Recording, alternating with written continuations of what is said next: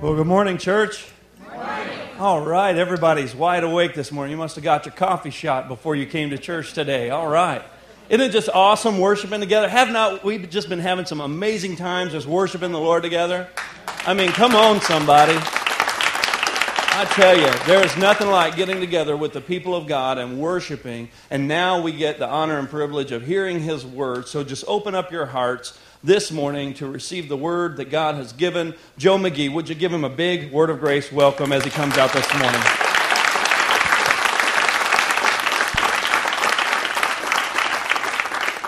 Good morning, everybody. God bless Wisconsin. Said that last night. I told them, you know, uh, we do about 80 seminars a year. If you go to Texas, you say, God bless Texas, they'll have a revival breakout. I mean, I don't care if you're in Corpus Christi or Dallas, doesn't matter where you, you say God bless Texas, they'll come out of their seat. They're real proud to be Texas. They'll holler and scream. We'll finally get them seated back down. I said, Well, I'm glad you love Texas.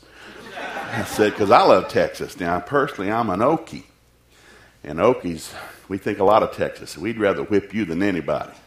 We don't care if we go 0 and 12 during the football season. We whip Texas, there's a God in heaven. We'd rather beat you than anybody in America. That's what we think of you. God bless you. Of course, they'll stare just like you did. Is that good? Trust me, it's good. We honor you. But God bless Wisconsin. People don't know you're up here. You know that, don't you? You're just, uh, they don't. They don't know Wisconsin exists. And where's that at? Well, it's up north.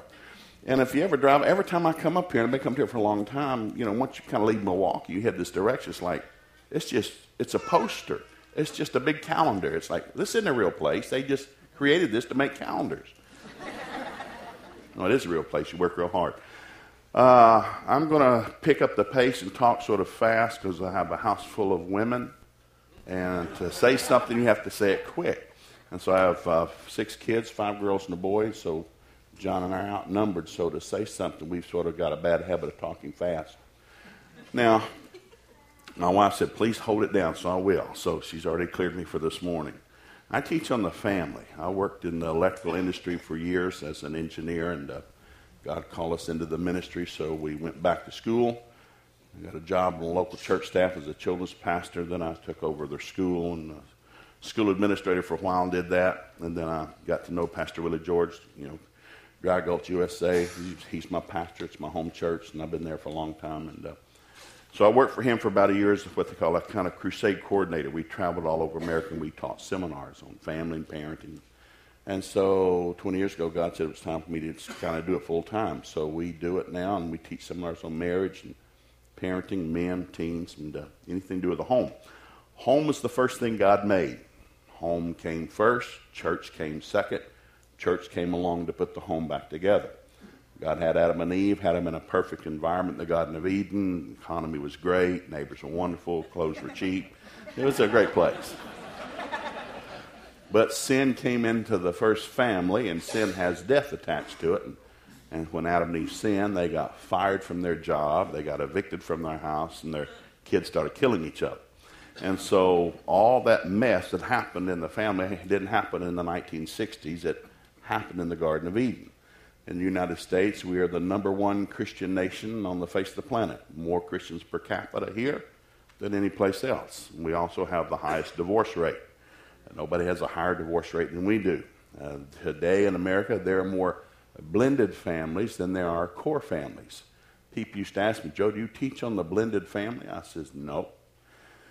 How come? I said, well, I don't think I need to. And they said, well, you know, there's a lot of blended families. I said, I know. I come from a big family. Most of them are blended. And why don't you teach on the blended family? I said, every family in the Bible was blended. Abraham's family was blended. Isaac's family was blended. Jacob's family was blended.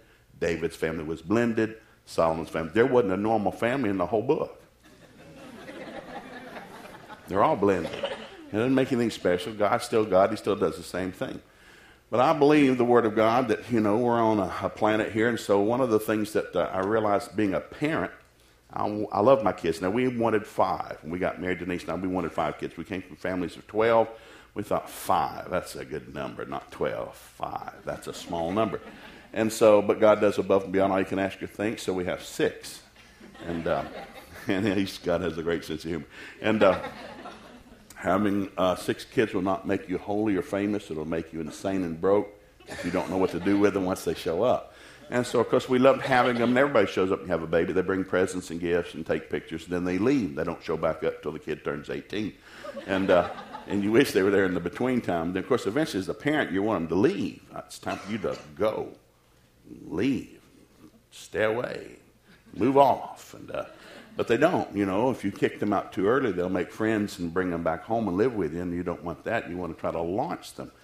And I realized, you know, we don't know what family is. We've got to have to, we're going to have to learn what this is. And so um, when I was working on church staff, we were having great success as a church. Church went from nothing to about 3,500 people in just a few short years, and we didn't know why. We had no evangelism. We didn't know what evangelism was. We, we, we don't know why they're showing up. They just show up. And it was that early 70s supernatural move of God. And so, of course, eventually that wave hit the shore, and nobody showed up. We had to go get people and we had to learn how to reach out and do things. And um, but it was during that time we have great success on Sunday, but Monday through Friday at church, our counseling rooms were packed with family situations, problems in the marriage, the home, money, uh, messed up sexual lives, you name it, and it was like, what? Who are these people? Well, these are the people packing the church out on Sunday. So what's going on? Well, the Bible says, My people are destroyed for a lack of knowledge. We knew Jesus, we just don't know how to live. And I realized something in life. I met a lot of people. I've been to every one of my high school reunions 5, 10, 15, 20, 25, 30, 35, 40, and it's a revelation to go to those things. Because we were in a very rural community. We all knew each other. Our fathers worked all in the same community there in, uh, in East Tennessee. And so uh, it was funny. You go back to the family reunions or school reunions, you realize people that were Christians 40 years ago are still Christians people that were heathen 40 years ago are pretty much still heathen. The amazing thing was there are people that I went to high school with who didn't know Jesus 40 years ago. They still don't know Jesus today, but they have great marriages, really great marriages. They have great families. They're making really good money. They're really happy. And I've got some people I went to high school with where we went to each other's churches and revival meetings. They were saved 40 years ago. They're still saved. And sometimes they can't get out of a reunion without them and their spouse breaking out in a verbal assault on one another broke as dirt, laid off, messed up, dying. It's like, what happened? I mean, if we're the church, what happened to us? We're, we're getting a dog stomped out of us. Something, we missed something somewhere. And I realized, well, something's got to be in the Word of God someplace. And I remember David one time prayed to God, and David was mad. King David, he said, How come the heathen prosper? You know, their cows aren't sick, their wives aren't crazy, their kids aren't stupid. I'm paraphrasing, but it's in there. And God answered, said, Well, it's because the devil's got them. And David said, What? The devil's got them. The devil's not a torturer, he's a murderer, John 10 10. He kills, he steals, he destroys. He's not, he's not trying to make them miserable, he's trying to take them to hell. He's got them, therefore, he's not bothering them. You, on the other hand, belong to me. You got a bullseye painted on both sides. Hell's coming.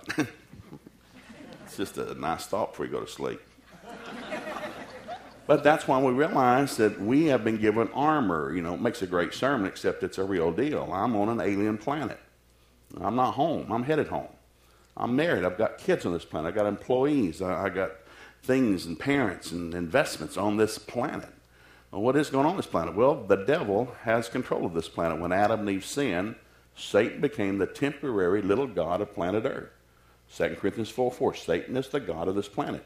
Jesus is not Lord over this planet. If he is, he's doing an incredibly sorry job. You say, well, Jesus is Lord. Well, not over this planet. If he is, he stinks at it.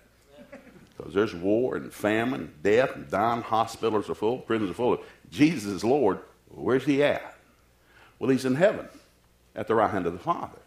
It's a really great place. Gold streets, pearly gate, laser light show, air conditions. Really good. We're not there. We're down here. And so, what happens when you don't read the Bible, you'll get mad at God. Most everybody I deal with, I'm the only preacher in my family, and I happen to be Pentecostal charismatic, which really makes them mad. I'm the one they talk about at family reunions. Hey, that's, you know. Unless hell lands. Now, when hell lands, I'm the guy that gets the phone call. And Joe, can I talk to you? Sure. What did, you could pray for. Sure, I'd love to pray for you, ignorant, thumb sucking, stiff neck, hell bound heathen. I just want to love on you. Been thinking about you lately. Oh, sorry, I don't say that. I just thought a couple times. Anyhow. And so in Helllands, they'll call because uh, the, the devil has blinded the minds of everybody on this planet. When I began to realize when I'm trying to make sure my children were successful, I want you to pass algebra. I want you to get out of school. I want you to get a great job and date somebody that's sane, you know. but I mean, I realized the most important thing is I had to make sure they knew who they were. People who live home, uh, go out of their house not knowing who they are, that they are they're looking for life. And so they're the class clown, the bully, the show off. They play the loudest music. They peel their tires. They wear the hat backwards. They put, you know, they put loud music in the car. You can hear their car coming a mile away. you know, and so you think, what is that? You ever, I mean, we were pumping gas at a gas station across my office a few months ago, and this kid pulled up, and I had a couple of my adult kids with me, and he pulled up, and he's got the neon lights under his car. You know, I don't know how many. I mean, that thing looks like a spaceship. It glows even in the daytime. He left the motor running while he pumped gas, which you're really not supposed to do. You know, he's got the music so loud you can hear it a half a block away, and he's just pumping gas. And so I'm just staring at him while I'm pumping gas, and says, "Dad, Dad, don't stare." No, no, stare. He, he wants you to stare. That's why he's invested all that money. He's he wants you to look. Just look at it. And finally, did it. That's why when I was a kid, we dressed like Elvis. We wanted to wear our hair like Elvis and curl our lip like Elvis, sing like Elvis. You know, Elvis died with his underwear around his ankles in front of his toilet. That's true. That's not the way you're supposed to go out. The king died in front of his toilet. Not good. So the world gets us chasing stuff that's not real.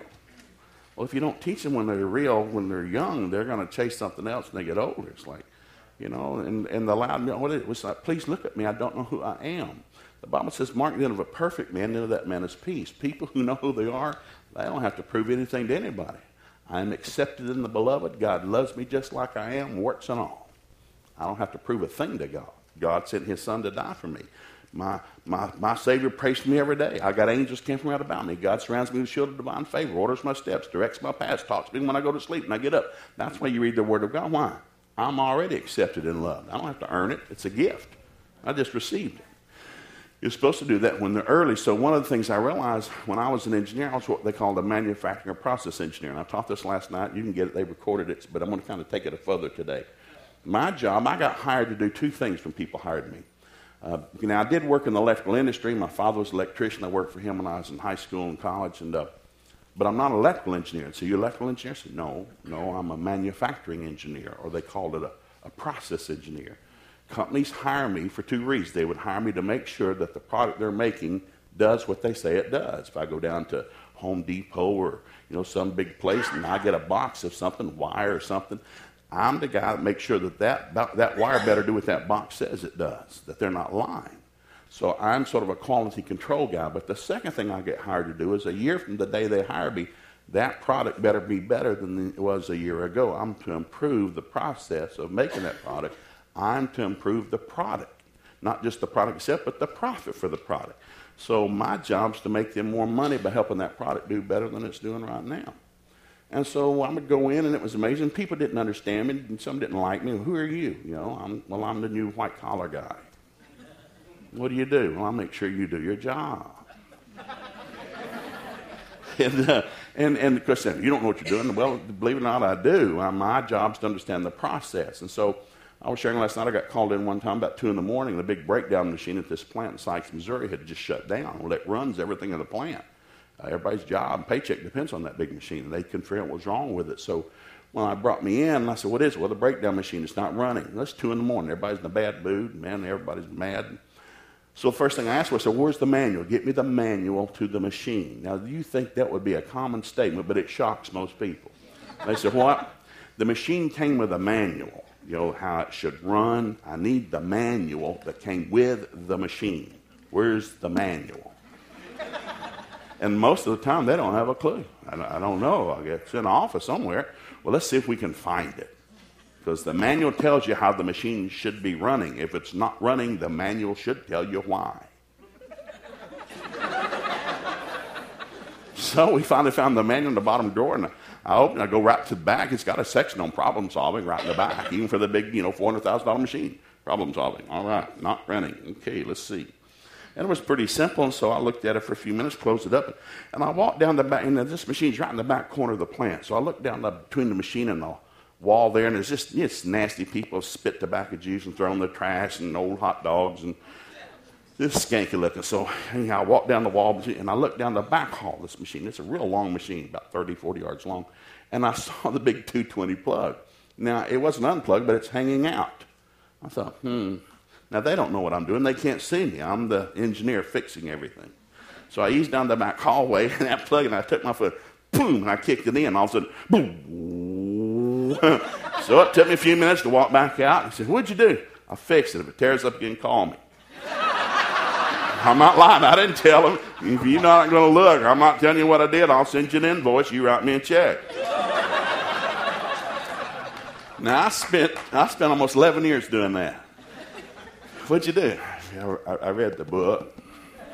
Where's the book? Every machine has a book. All humans have a book. We came with a manual. This is how we're to function if you don't function according to the manual, you're really messed up. That's why we have the highest divorce rate, prisons are full. Well, you didn't read the manual that came with the humans. Humans have a manual, how you live. Everything hums with power. Uh, I love water. We, my family, we loved our whitewater raft and stuff back in the southeast, and go to the lake. And water will quench your thirst. You can ski on it, swim in it. But if you don't respect the laws that govern water, water will drown you dead. I love fire. Got a big fireplace in my house, my family room. Got two fire pits outside. People come over and we'll do hay rides and roast marshmallows and stuff. Fire will keep you warm, give you a romantic evening, grill your steak, and it'll burn you to death if you don't respect the laws that govern it. Everything God made hums with power. Marriage is the closest thing to heaven on earth, or it is the closest thing to hell on earth, based one thing alone what you do with it. Gravity works whether you're saved or not saved. You take two people, put them on a tall building, both there on top, one saved, one not saved, shove both of them off. They're both coming to the ground. Gravity has no respect for Christians. Gravity does not say, hey, that's a believer. Bring him down slow. Gravity doesn't care. It's going to pancake you to the concrete. And so as we begin to look there, I realized something we need to know. So last night we talked about all men have three jobs. Now, get last night I go into detail. This is just the summation.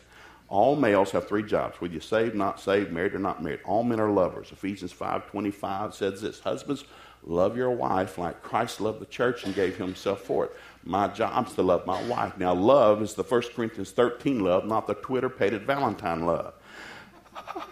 I love you. That's not love. That's a hormone. It only lasts about 18 months. It just shuts off one night, and you wake up next to a devil the next morning. That's a fact. The real kind of love is what you give. For God so loved the world, he gave. Love is the most expensive four letter word in the universe. You ever tell somebody, I love you? I tell them, before you ever get that out of your mouth, get out your billfold your checkbook, your 401k, get all your CDs, get your pickup truck, your shotgun, your hunting dog, your basketball, and pile them all on the table. Look over the top of all that as you look at that lady and say, hey, I love you. Because if love's not costing you something, it's not love. And I taught teenagers for you. I tell girls, that guy tells you, hey, hey, I love you. If he's driving his daddy's car, wearing the clothes that his mama's washed, still sleeping under his family's roof, he doesn't love you at all. He, he has no concept of what love is. Amen. That's a hormone talking. It's not love. Love's going to cost you something. Dating you hadn't cost him a dime. That's a deep thought. I told my five daughters when they got married, one of the things, and I'm not making this up, is we, I grew up in poverty. My wife grew up in poverty, mining families. We were poor as dirt and thought God was the reason. We hated rich people. We hated God. When I turned 17, I realized it wasn't God's fault that rich people were rich not because they were lucky, because they worked harder. And that was a deep revelation for me. I think I need to go to work, like really hard. I realized you only get paid for two things. You get paid for what you know and what you can do. And if you don't know more than somebody else and you can't do more than somebody else, you don't get paid more than somebody else. And based on my paycheck, I didn't know anything, nor could I do anything. Let's back off that just a second.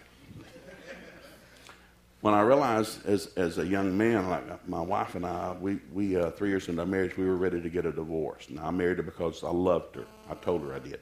Had no concept of that. I married her because she's a good looking gal, really pretty. Pretty, pretty. Like, not even pretty, wrong word. I mean, she's beautiful. Like, whoa. He said, What'd you marry her for? I said, What? What did you marry her for? My God, look at her. Where you from? Check it out. Not only does it look good, it smells good. It, it kisses incredibly well. I mean, still does. 41 years, she still sucked the lips off my face. I tell you, we didn't have six kids because we loved kids. Kids were not on my mind at the time. I mean, let's not get goofy on this. And number four, she could cook good. So I thought, I see no reason to date anybody else. I got mine. I hope you get yours. Well, the problem is, when we got married, she started talking. She had never talked a lot. It was like, you need to shut up, put some makeup on. you think I'm lying? I said that. I meant it too.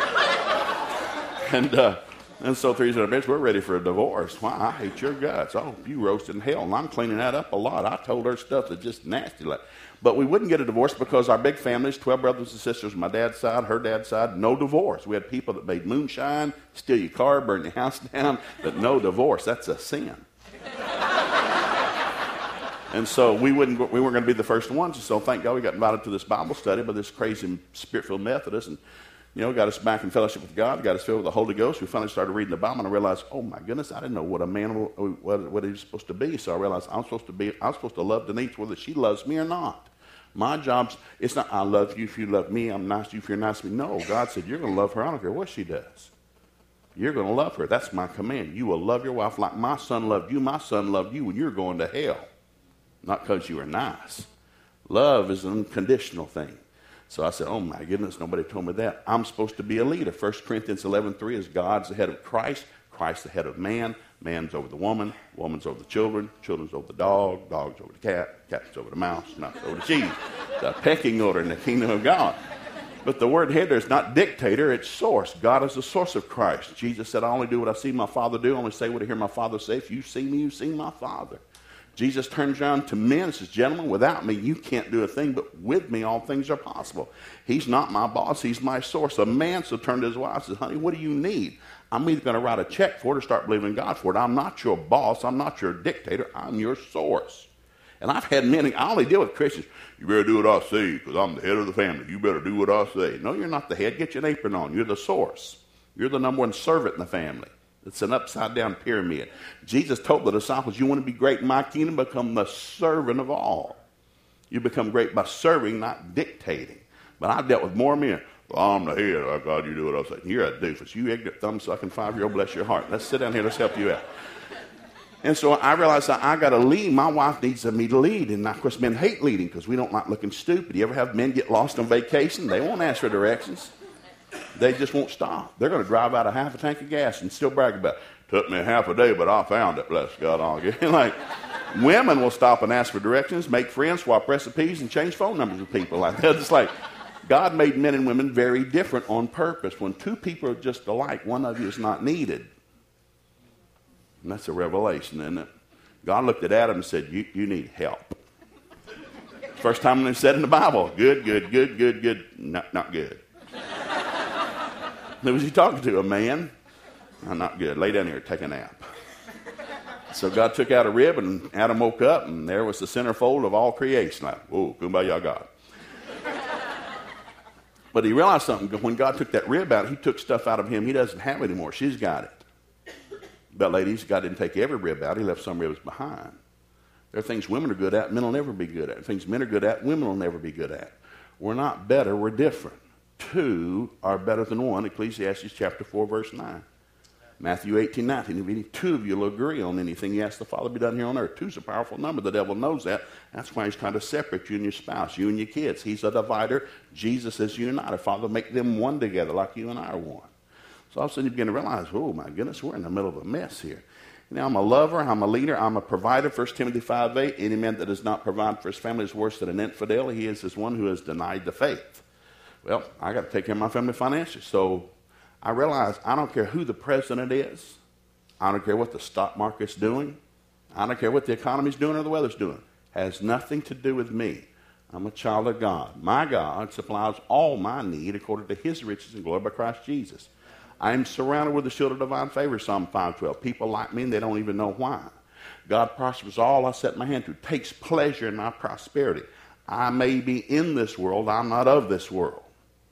And if you don't get that in you, you're going to be a thumbsucker all of your life, blaming somebody else for your financial lack. Well, if it wasn't for my boss, I'd have been somebody. If it wasn't for the president, I'd be doing. If it wasn't for the Congress, if it wasn't for that, if it wasn't for them, we'd be doing good. No, you wouldn't. You're a thumbsucker. No. You don't belong to that kingdom anymore. You've been taken out of that kingdom and you're placed in God's kingdom now. I might be still on an alien planet where Satan's the God of this world, but he has no control over me. Matter of fact, I've been told to storm his gates. Jesus said, You will storm the gates of hell, they'll not prevail against you. I play offense, I don't play defense. I'm not hiding out trying to hang on. God's my rear guard. I don't have to play defense. I am an offensive individual. And so that's my job description. Ladies, you have a different job description. Uh, Genesis 2 says, God looked at Adam and said, I'm going to make you a help meet, help helper, help meet. Now, the first half of that word's help. Help. Per, help meet. You got to get the whole word together. You got that. Because most people think, I married a devil. No, you didn't. You married a gift. That's a gift from God for you. a spouse is a gift from God to reveal character flaws in your life. You did not know how stupid you were until you got married. Because a spouse tells you the truth. Truth sets you free. Anyhow, women are to help a man, but a woman cannot help a man who's not doing anything. That's why the greatest need of all men is vision. Proverbs 29 and 18, where there's no vision, the people perish. Second job of a woman is 1 Timothy 5.14. She is to manage the home. Men aren't the head of the home. Women are the head of the home. I tell me, you think you're the head of your house? Hang that deer head in the living room. She'll let you leave there about a week, and that puppy's going to the garage. You're going to have to build your own room for it. Number three, women are also lovers. Titus 2 4 says, older women teach the younger women how to love their husbands and love their children. That's not the love, it's the serving kind of love. You have to be trained in that. So all of a sudden I realized marriages have job descriptions. If you don't do them, you're going to make a mess. The devil's going to get in the middle of that, and it's going to be horrible. And then I realized kids were different. I love kids, but kids have a certain way they have to be trained up. The Bible's full of scripture. God, you go all the way back to Genesis, God said, I'm going to pick Abraham. Genesis 18, 19. I'm going to start a whole race of people with this one man right here. He can't even have babies. He's past baby bearing years, but I'm going to do a miracle in him, and they're going to start a whole race of people. I said, God, why did you pick this man? He said, Because I know him. What do you know about him? I know that he will teach his children and his grandchildren. Now, Abraham was not a perfect man. He tried to give his wife away twice. and he had a habit of lying all the time. God, you picked a lying giveaway wife person. I know I'm working on some stuff on him, but I do know him. I know that if I give this to him, he won't grow old and die with it. He'll, he'll pass it on to the next generation. Psalm 78, God made a law and told Jacob, I'm going to bless you. My command is you teach your children to the fifth generation. You teach your children, your grandchildren, your great grand, your great great, your great great great grandchildren that they might have hope in God. God puts huge weight on passing on the faith to the next generation. Because if we don't teach them, they'll take over our country, our government, our churches, our communities, and they don't know God.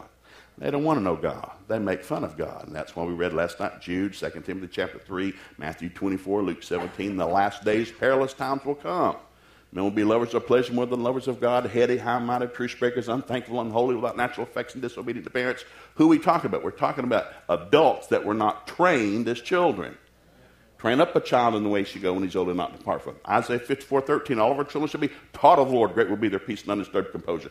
Isaiah 28, 9 and 10, whom shall we teach the deep doctrines of God, those weaned from the mothers? The Bible's packed like a sardine can. Teach, train, teach, train, teach, train, teach, train. Church's number one job. Teach, train, teach, train. What are we doing? Passing on our faith to the next generation.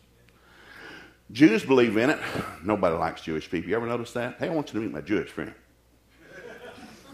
I, I, never heard the word Jew growing up without filthy, stinking rich in front of it. Who lives there? Bunch of filthy, stinking rich Jews. Who owns that building? Bunch of filthy, stinking rich Jews. when I went to University of Tennessee, we were in skanky dorms. I said, Who's in the nice dorms? That's where the filthy, stinking rich Jews are.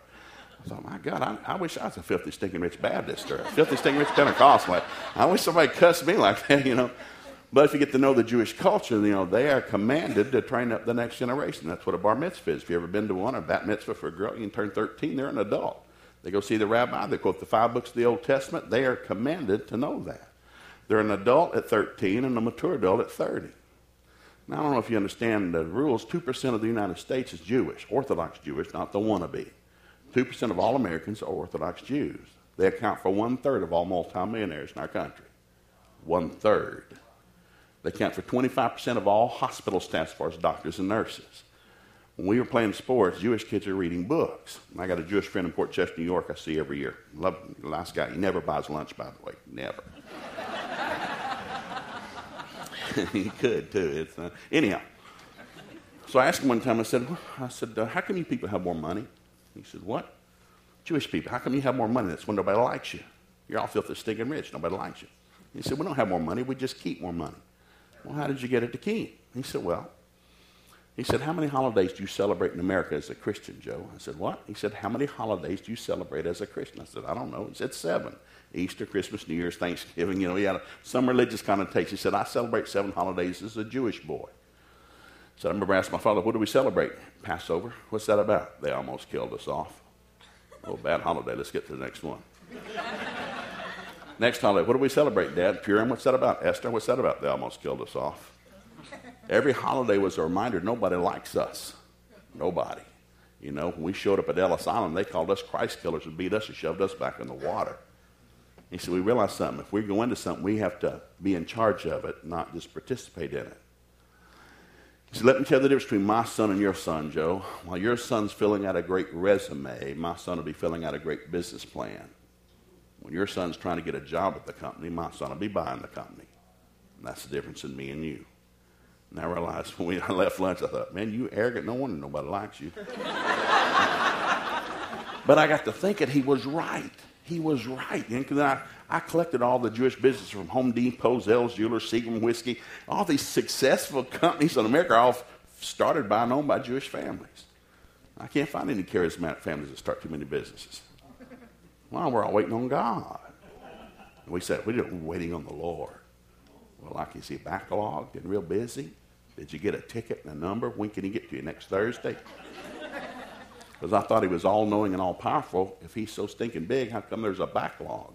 What are we waiting on? Nobody's waiting on God. God's waiting on us. I used to tell my kids, God's waiting on you. So I realized here I am on an alien planet. Let's do this in Genesis. Satan took over this planet in Genesis. God came down in the flesh, and he said, No. He said, One day I'm going to come in the flesh and take it back. The entire Bible is a story of two men the first Adam, the second Adam. First Adam lost it, second Adam got it back. A human lost it, a human's got to get it back. The silent night, holy night, we three kings of Orient, are Christmas. That's not just a holiday. God had a problem. He gave the planet to a human, said, This is yours. Take dominions to do, control it, it's all yours. When Adam sinned, Satan became God of this planet. That's why God told Adam, Well, now it's going to happen now that you sin. Thorns and thistles are going to grow up. It used to be prosperity was everywhere. Now you have to work by the sweat of your brow. Used to you and Eve had a great deal, but won't happen anymore. Marriage has got a curse on it now. Your wife's desire is going to be to rule over you, but she's going to, but you're going to ruthlessly rule over her. So male chauvinism and women's liberation were born in the Garden of Eden when sin came on the planet. But because nobody reads the Bible, they don't understand. Do you understand what the problem is? The manual, what's the problem? I'm on an alien planet. Satan is the God of this planet. But I've been born again. I'm not part of this world. I belong to a different world. My family doesn't belong to this. Our family belongs. We're still here. We're not of it. We think different. As a man thinks in his heart, so is he. So we got to meditate on this day and night. Then we prosper and have good success. Because if I feed on the world, it's going to scare me. My God, gas prices are up, and houses are going up, and income's down, and the war's breaking out, and they're going to blow us up. I don't know. Let's get some beef jerky and a bomb shelter. Wait for Jesus. I got family members that are doing that. Like, you know, if you turn that generator on, I'll just come shoot you and take your generator. I don't need to buy one. I'll let you buy it. If it's that bad, I'll just come kill you and take yours. I'm serious. You can look at me funny, like, I'm not wasting money on a generator. If it's that bad, I'll just shoot you and take yours. You think I'm going to be fair? My family's starving and I'm going to be fair? no, boom.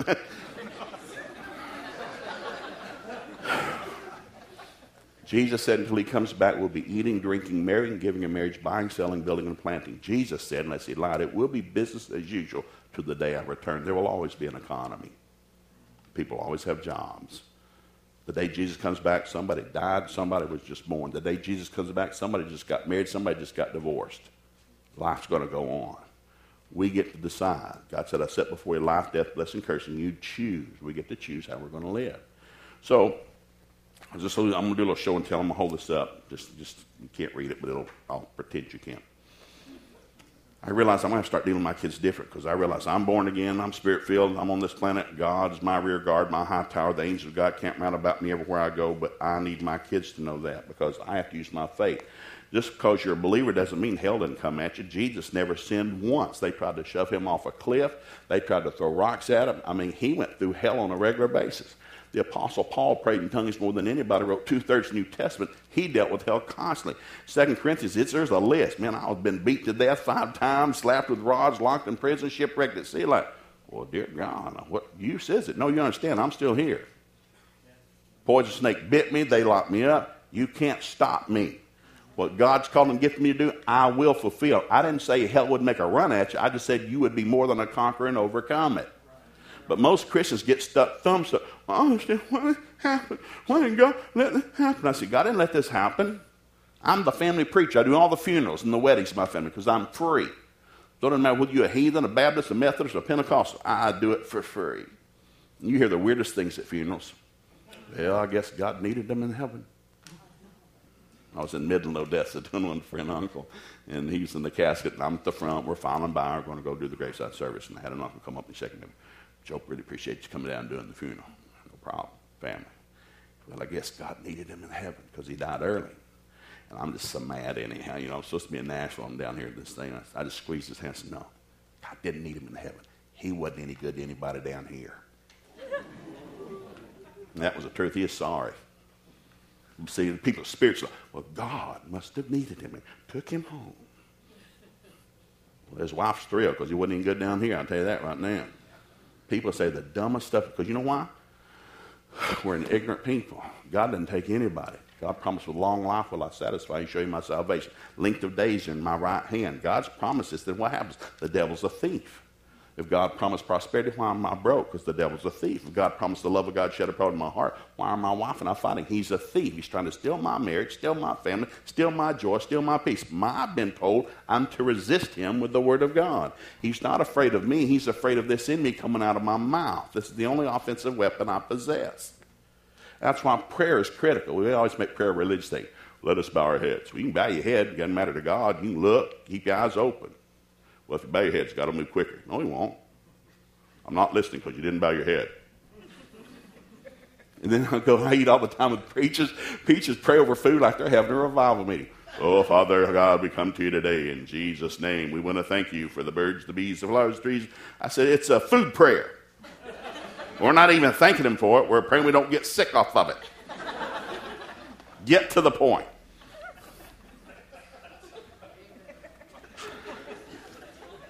So anyhow, I thought I'm responsible to do four things with my kids. Once the nation I realized who we were in Christ, got to stay in church, stay in the Word of God. Man, church, this, where you're in today is the only thing growing on this planet. Everything, everything outside the local church is dying.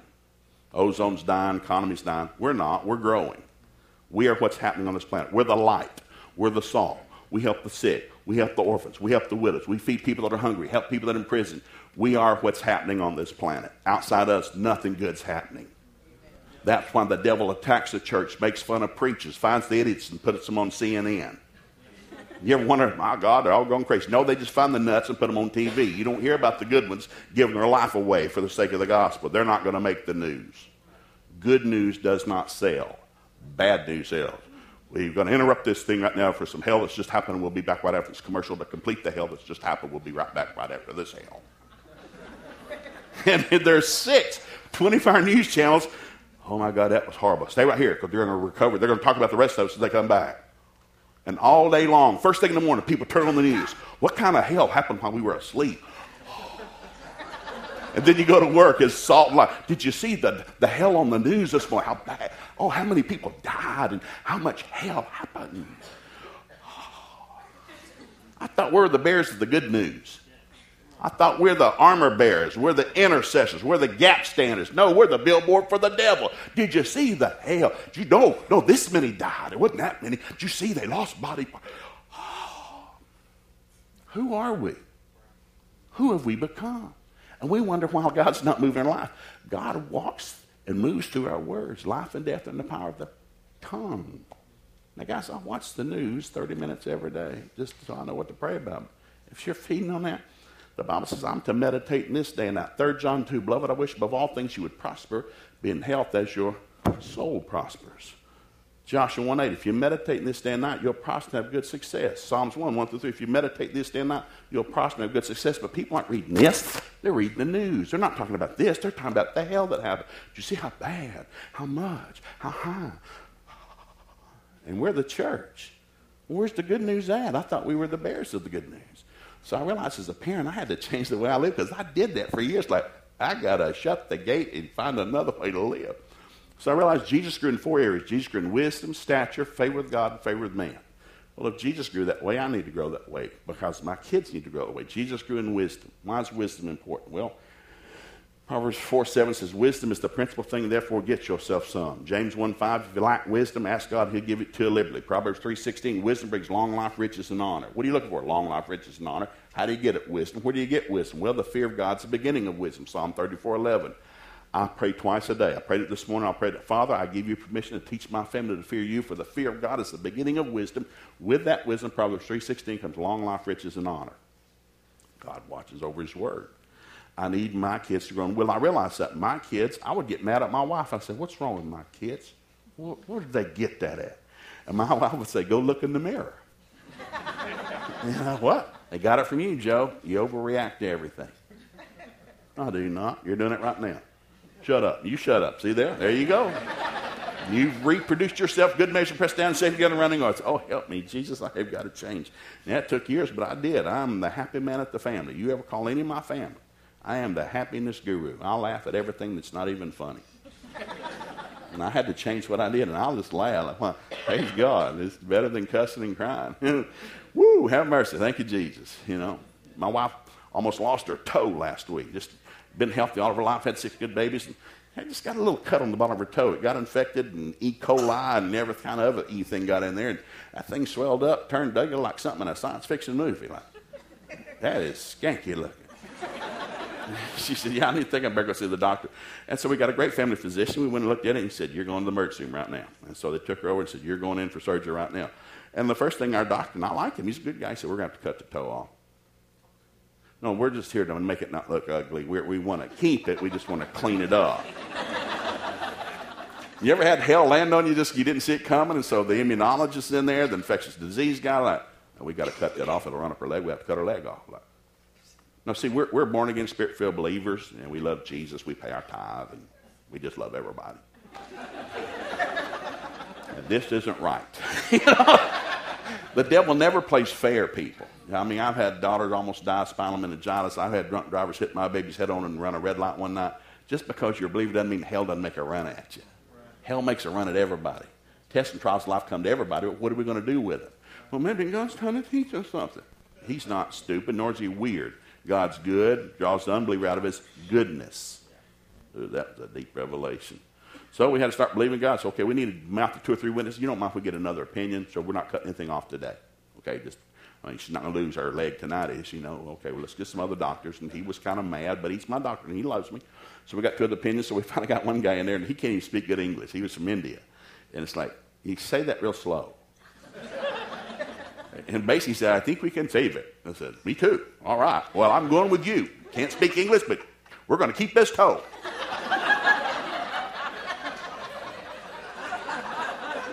I'm not making fun. It's just that, and he's a great guy. He's still, so we just saw him last week. And so he said, Yes, we can, I think we can save this. So he went in, did, I can't describe it, it was kind of gross, but he, he did everything. And their toes all just pink and there, and we didn't have to cut it off. And it's like, for eight days, what are you trying to do? Well, we're believing God for a toe.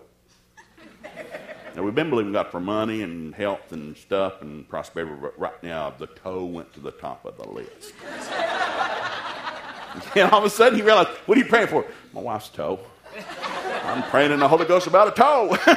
Shonda over that toe. We're anointing that toe and agreeing for that toe. To believe him for a toe. I love my wife, and I want to keep the toe. Never noticed the toe much till now, but we want to keep the toe.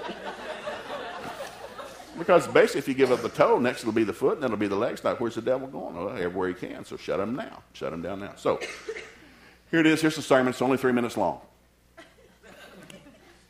I realize the Word of God's critical. I'm a lover, leader, provider. My wife's got her job description. My kids need to grow in wisdom, stature, favor God, favor with man. And uh, I'll kind of pick this up in the second service, but wisdom. Now, here's the thing. I get my kids together every year. Just did it for the holidays, and I, I take everybody on a Christmas vacation. They all get to go with me. I pay for it. And so even the married ones, and I pay for everybody. if you can't drive, I'll fly you there because I'm Santa Claus stuck upside down in your chimney. Because my wife said I had to. I have no option. We're going to do this every year, family vacation. But every year, family vacation, all my kids get a blank piece of paper. I've done it for years. We sit down at Christmas, between Christmas and New Year's. Here we go. It's Vision Day. Come on in. Sit down. Since I'm paying for it, they have to do it. Everybody gets a blank piece of paper. You have two minutes, 120 seconds. It's a six word project we're going to do who, what, where, how, why, when. It's a secular seminar. They travel all over the United States. Costs $1,500 to go to it. I've been to it once. It's biblical. They just don't quote any scriptures. And it's a vision casting seminar for businessmen, how to cast vision to plan something. And so it's who, what, where, how, why, when. So I give my kids a blank piece of paper and I said, here you go. You got 120 seconds, two minutes. Who are you? Write it down. Here we go. Write it. Who are you? And so I said, I want one sentence. Just get to the point. Now, the first year we did this, they had no clue what I wanted. I said, Who are you? What? So they're starting to write their name. I said, No, I didn't say, Who are, who are you? Not your name. I know your name. I named you. I need to know who you are in Christ, in Him, in whom. 133 scriptures, in the New Testament alone, in Christ, in Him, in whom. Who are you in Christ? You know who you are because if you don't, you're a doofus. So they didn't know, so I had to give them the first three scriptures the first year. Well, now they've got to memorize. Who are you? Second piece of paper. Give it back, two minutes. What are you doing here? What? What are you doing here? We invited us to dinner. No, no, I don't mean at my house. What are you doing on this planet? You and mom wanted to have us. No, we didn't. We were not thinking about you. You were a surprise. Trust me. You were not, you were not on my mind that night. what are you doing on this planet? Where are you going? When do you plan to get there? And then I do it two minutes for each word. Then I give them a blank piece of paper with five columns. Now that you know who you are, what you're doing, and where you're going, of course, they're confused. Well, what if I'm wrong? What if it's not God? Well, then you're ignorant. God says you're his sheep. He's your shepherd. You'll hear his voice. The voice of a stranger won't follow. So maybe you're not saved. Maybe you're going to hell. If you can't hear God, maybe you're going to hell. Maybe you need to get saved because saved people hear God. And it was quiet at Christmas, too, like. Because this is serious stuff. We're laughing. And so I give them five columns, okay?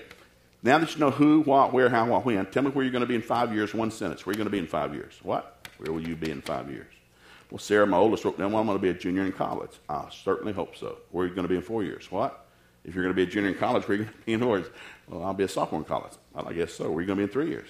I'll be a freshman in college. Yes, you will. Where are you going to be next year? I'll Be a senior in high school. Yes, you will. So where are we going this year? What? Where are we going this year? And she didn't know. I said, I can tell where you're going. You're going to summer school. because you flunked algebra two years in a row.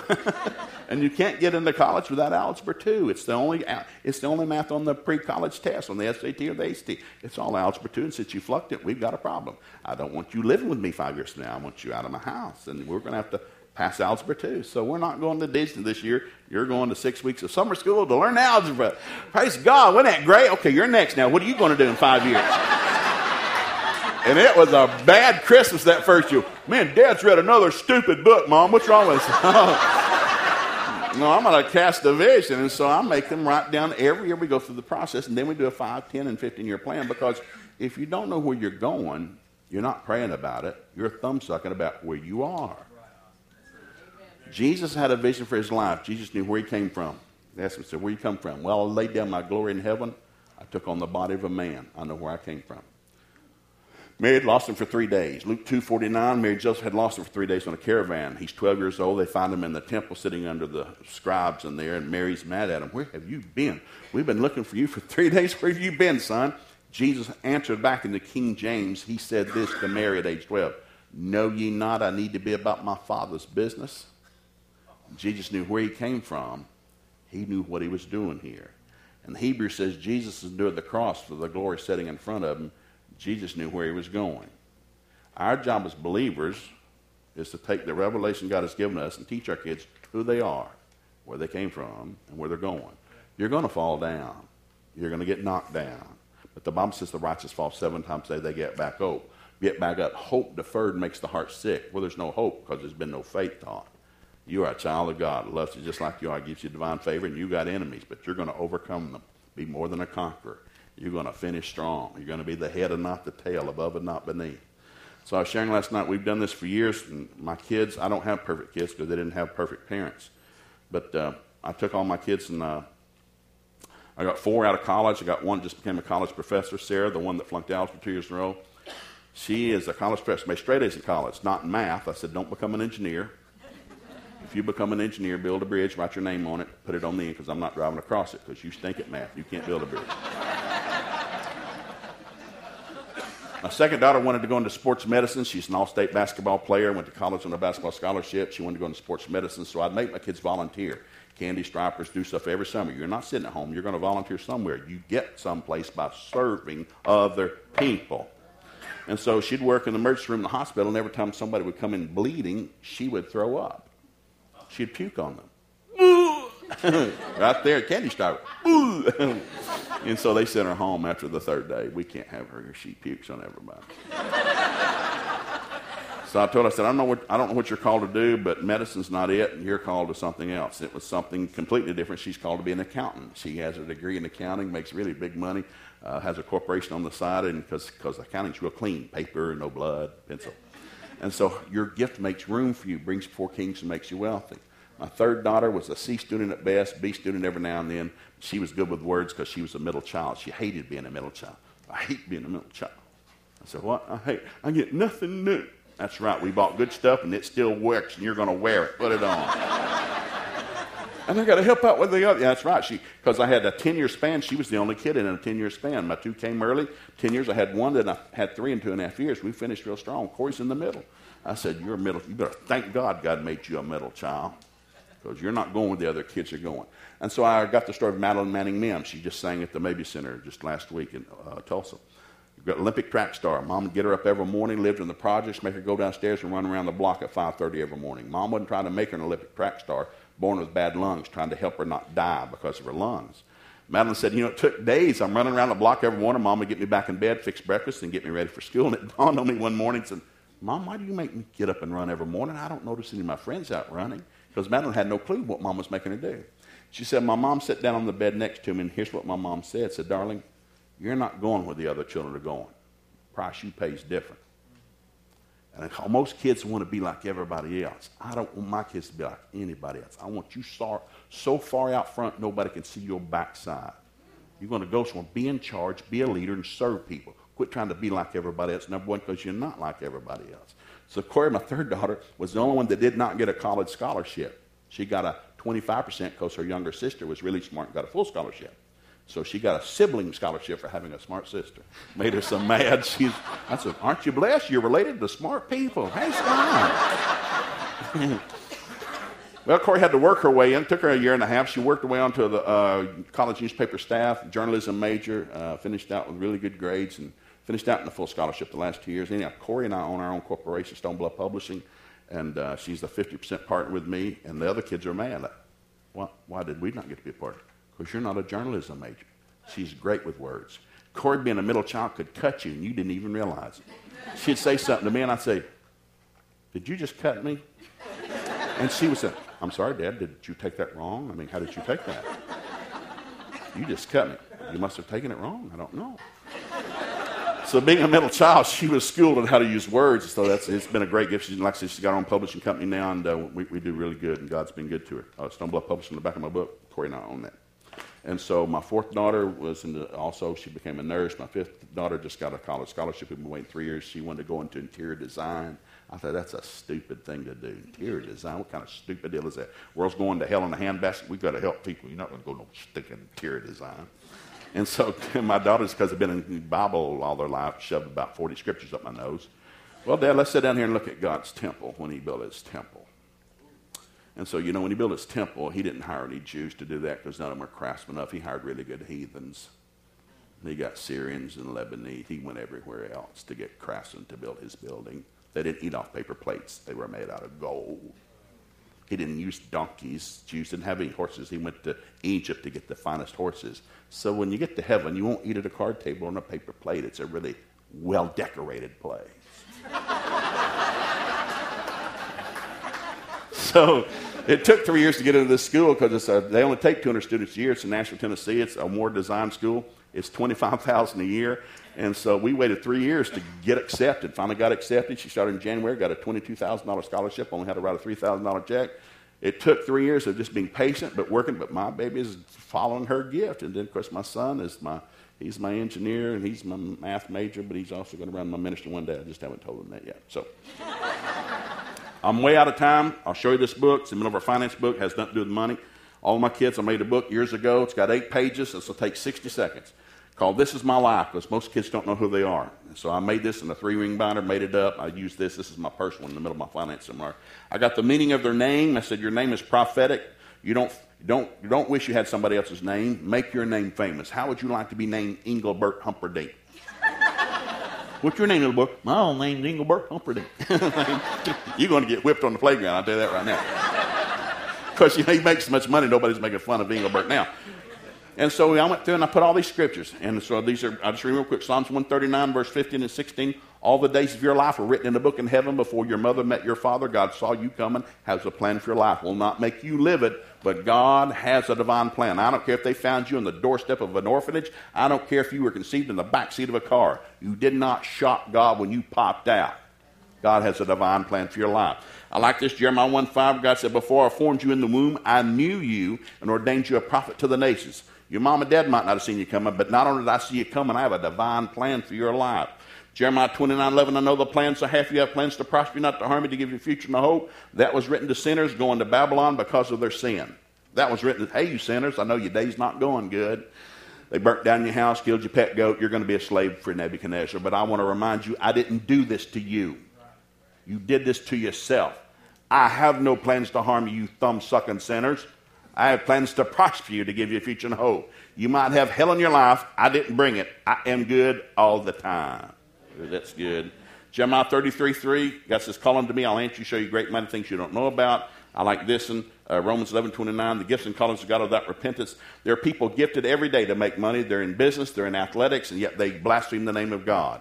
Your gift makes you wealthy, makes you famous. Jesus takes you to heaven. The shame would be to know Jesus and not know you had a gift. That's the shame. Then the last is 1 Peter chapter 4, verse 10 and 11 is everyone's got a gift. Use it in serving one another as good stewards of the manifold grace of God. He whose gift is speaking, speakers of the oracles of God. He whose gift is serving, service serviceability God gives. My job as a parent was to help my kids realize who they were in Christ, and that you are called and gifted to do something. I don't care how many times you flunked algebra. I don't care if you can't diagram a sentence. I don't care if they kicked you out of kindergarten twice. You are destined for greatness. I collected 1,207 names, multimillionaires in America, the dropouts, Hall of Fame. Everybody from Thomas Edison, you know, Abraham Lincoln only went to the fourth grade. He only went one year. People who affected life became very wealthy and famous, and they had no education. I'm an educator. A, a degree will not get you a job. Your gift will get you a job. Your gift will make you famous. And everybody in this room, your kids, are already gifted. Our job is to help them find out what it is. So let's stand up. We're going to pray. You learned anything this morning? Say this after me. Said, I am blessed. Come on, I am blessed and highly favored. My children will be mighty upon this planet. Wealth and riches will be in their house, and their righteousness will endure forever. You just quoted Psalm 112, 1 through 3. That's the Word of God. You know what? You want to go get you some three by five cards this year and start quoting what God said about your family. God, forgive me for cussing my family, cursing my family, and say, You're not going to amount to nothing. You're dumber than dirt. Not going to amount to a hill of beans. I saw a hill of beans one time. It was in a, a soybean plant in, in Missouri. It was huge. Smelled like steak, too. I was impressed with the hill of beans. Anyhow, your seed's going to be mighty. So I want us to close out by saying this. Say this after me. Say, Heavenly Father, I thank you for your word. Your word is truth. It sets me free and it keeps me free. According to your word, I ask you, teach my family to fear you, surround my family with divine favor, bring to my family godly friends that will strengthen us in Jesus' name. You believe that? Give him a hand clap. Thank God.